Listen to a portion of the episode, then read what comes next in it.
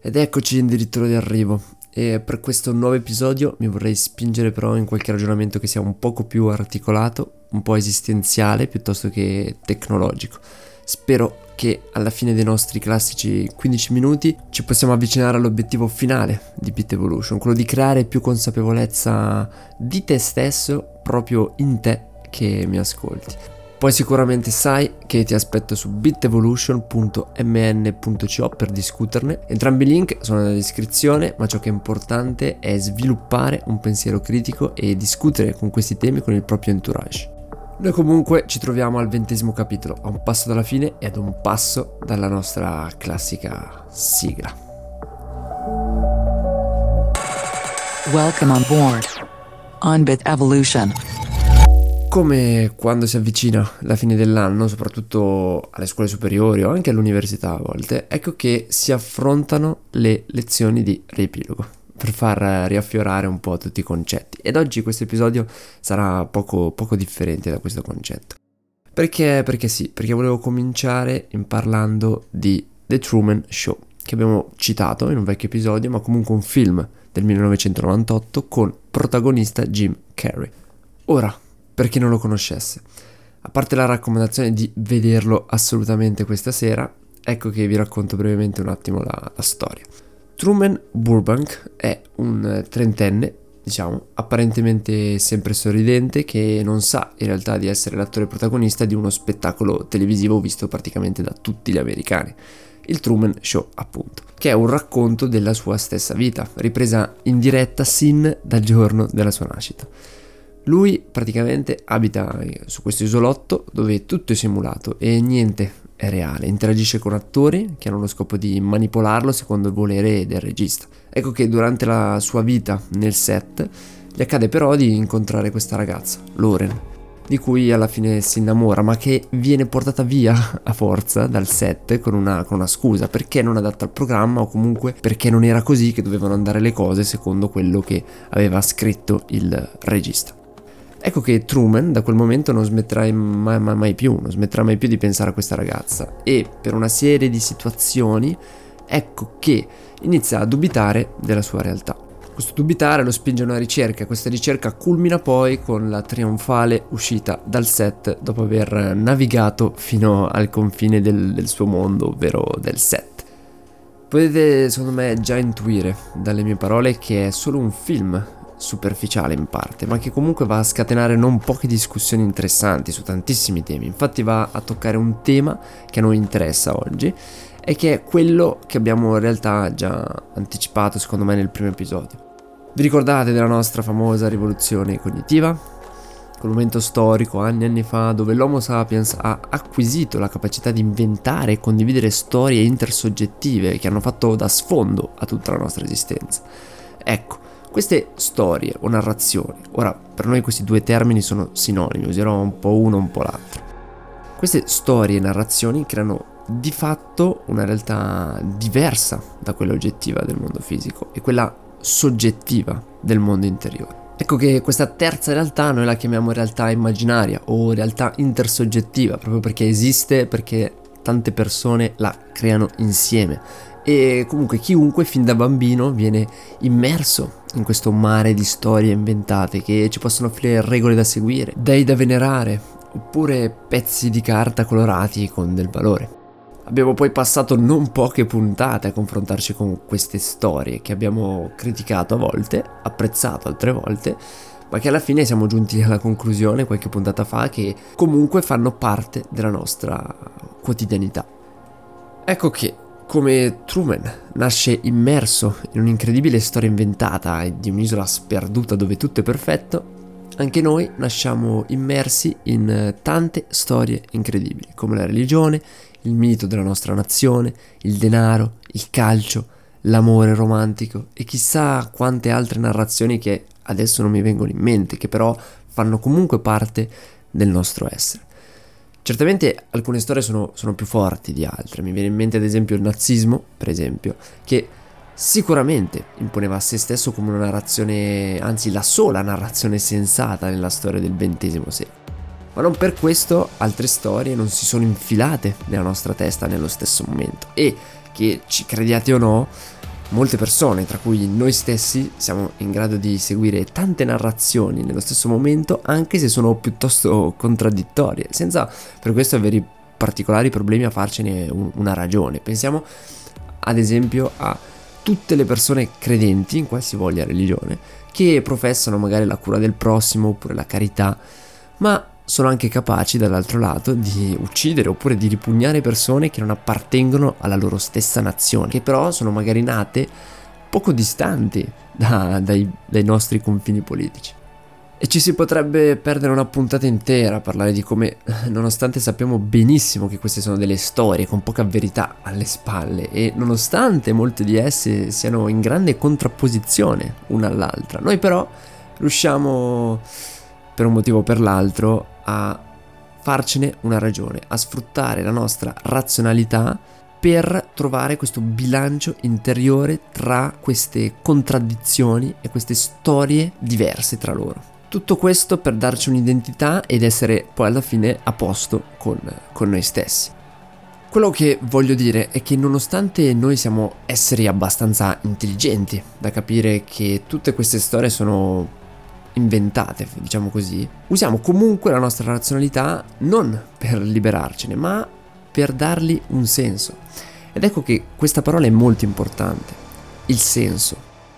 Noi non ci liberiamo di tutte queste storie, non perché non siamo in grado di capire che non sono reali, ma perché esse ci portano del senso nella nostra vita e ci permettono di donare ad ogni nostro respiro un motivo, uno scopo da raggiungere. La nostra vita senza nessuna storia nella nostra testa probabilmente non avrebbe senso, sarebbe il caos più totale. Saremo solo un puntino nell'universo che casualmente si trova a vivere in questo istante ma non, non, è immerso in uno schema più grande delle cose da dover colmare, da dover raggiungere. C'è solo la freddezza e casualità della fisica e del, del, dell'universo e non saremo neanche più in grado di collaborare con le persone che ci stanno accanto perché non ci fideremo più di nessuno. E credo proprio che il riconoscimento di, di questo sia uno dei passi più importanti quando si è alla ricerca di, di se stessi. Ma capisco che potrebbe essere una fine un po' deprimente di questa avventura di 21 episodi, però quindi permettetemi di spiegare meglio quello che intendo. Abbiamo visto, e credo ormai vi abbia convinto, che la nostra vita è dominata da storie, dalla religione allo Stato al denaro. Tutto questo vive solo nella nostra testa. E questo non è un problema, anzi, è ciò che ci ha permesso di arrivare sulla Luna oppure ci permetterà di arrivare su Marte. Le storie continueranno a far parte della nostra vita. E questo episodio mira proprio a farci comprendere che non possiamo liberarci di queste storie, non dobbiamo liberarci di queste storie, ma dobbiamo solo prendere coscienza che esse esistono e muovono le nostre azioni. C'è un esempio sempre molto facile in questo senso, perché basta chiedersi noi chi siamo, basta chiedere a qualcuno, qualcun altro che conosciamo, chiedergli chi è e questa persona si ritroverà, se non in difficoltà, comunque a raccontarci una storia, raccontarci come lui è arrivato qui magari, oppure quali sono tutte le esperienze che ha fatto nella propria vita, oppure una qualsiasi storia che cercherà di, di renderlo protagonista del suo, del, suo del suo film personale.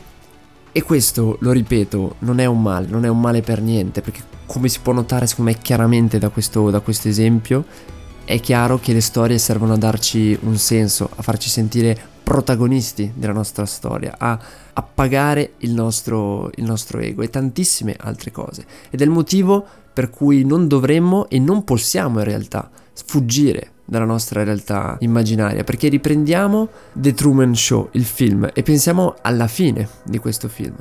Ecco che in quel caso il nostro protagonista ormai ha capito che tutto quello che vive è una storia completamente inventata da qualcun altro. Allora prende la sua barca, si lancia verso l'uscita, saluta il pubblico in tv per l'ultima volta ed esce. E pensate che ora Truman vivrà una vita senza storie immaginate, quindi senza un senso? Certo, certo che no. Truman è uscito dalla narrazione proposta dal suo regista per entrare in una narrazione, chiamiamola hollywoodiana, cioè una narrazione che ci spinge alla ricerca del nostro vero amore, dei piccoli piaceri e ci chiede di ascoltare noi stessi prima che gli altri La prima cosa, ad esempio, che farà Truman sarà andare alla ricerca della sua amata per partire con lei alle isole Figi, che è un'idea che a noi ci sembra intelligente e molto romantica, a noi nel 2020, ma che non avrebbe senso per un cavaliere del 1200.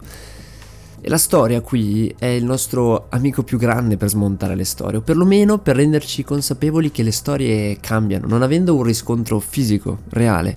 Queste storie sono soggette al cambiamento e mutano nel tempo. Nel passato c'erano tantissime religioni o comunque tantissime storie che cercavano di imporci del senso con delle regole dettate da fuori, mentre ad oggi abbiamo numerose storie che invece ci richiedono di trovare da soli il senso della nostra vita, cercando in noi stessi. In futuro questo potrebbe ancora una volta cambiare, dove magari il nostro senso ci verrà dato da algoritmi che sono in grado di analizzare tonnellate e tonnellate di dati e quindi fornirci le risposte che noi cerchiamo, così in un clic. In passato poi le storie ci venivano piuttosto imposte piuttosto che scelte, mentre oggi siamo, diciamo che siamo più liberi di andare al supermercato delle idee, delle storie e scegliere quelle che ci piacciono di più, unirle, fare le combinazioni che vogliamo, cercare di dargli un senso, smussare le contraddizioni ed ecco che siamo pronti ad affrontare il mondo. E il bello e la cosa interessante a mio parere è che facciamo tutto questo completamente inconsapevolmente, senza che in realtà ce ne rendiamo conto. E questo ci rende immensamente manipolabili e siamo stati, come abbiamo visto in tanti episodi, spesso manipolati nella nostra storia, nel bene e nel male. E in futuro questa cosa continuerà, chiaramente, Siamo, l'abbiamo nel nostro DNA e quindi dobbiamo rendercene conto per affrontare questo mondo digitale pieno di agenti digitali e di algoritmi che non fanno nient'altro che sfruttare le nostre debolezze, diciamo così. Spero che il mio ragionamento sia stato chiaro e che ti abbia aiutato a compiere questo passo che secondo me è importantissimo veramente nella crescita personale di ogni, di ogni persona umana, che sappia affrontare al meglio questo nuovo secolo. Direi di chiudere l'episodio poi con un, un semplice trucco per uh, come fare a capire se ci si trova dentro una storia e non nella realtà. Ed ecco che Harari ci propone una soluzione estremamente efficace, eh, dicendoci di chiederci se il protagonista di questa storia prova dolore oppure no. Perché il dolore bisogna sempre ricordare che è una delle poche cose veramente reali che esistono. Se mi vengono infatti fatti dei discorsi sul valore dell'Italia in Europa, ad esempio, mi posso accorgere subito che stiamo parlando di una storia completamente inventata, in quanto né l'Italia né l'Europa sono in grado di provare del dolore diretto. E questo gioco può essere fatto come primo check sulla realtà delle storie. Questo non serve a scappare da queste storie, e questo è importante, lo voglio sottolineare, questo serve solo a staccarci emotivamente dalle nostre idee e dalle nostre opinioni a riguardo, perché rimangono molto importanti le nostre idee, le nostre opinioni, ma dovremmo sentirci liberi di cambiarle, di ucciderle o di urlarle ancora più forte quando magari non, non, sono ascoltate, ma comunque riconoscendo sempre che queste idee non rappresentano noi stessi, ma appartengono solo a questa finta storia immaginaria condivisa, quello che volete. Tra due settimane, poi, per chi vorrà seguirmi, affronteremo l'ultimo episodio proprio discutendo di questo tema, del detachment in inglese, ma che significa in poche parole l'essere consapevoli di essere guidati da storie e quindi imparare a staccarsi da, da tutto in realtà. Questo grazie ad alcuni strumenti come la meditazione in primis, comunque per imparare ad osservare senza per forza cercare un senso ed essere coinvolti in qualcosa di cui che non fa parte di noi. Per chiudere, quindi spero vivamente che siate riusciti a seguirmi per tutti e 15 i minuti avendo ben più chiaro ora quante storie facciano parte di noi, ma non per questo noi dobbiamo identificarci in esse. Ecco che tu sei tu e le storie sono le storie. Le storie sono parte di noi, non c'è bisogno di scappare da esse e con questo io ti ringrazio e ti aspetto all'ultima puntata che concluderà questo incredibile e interessante, spero, percorso.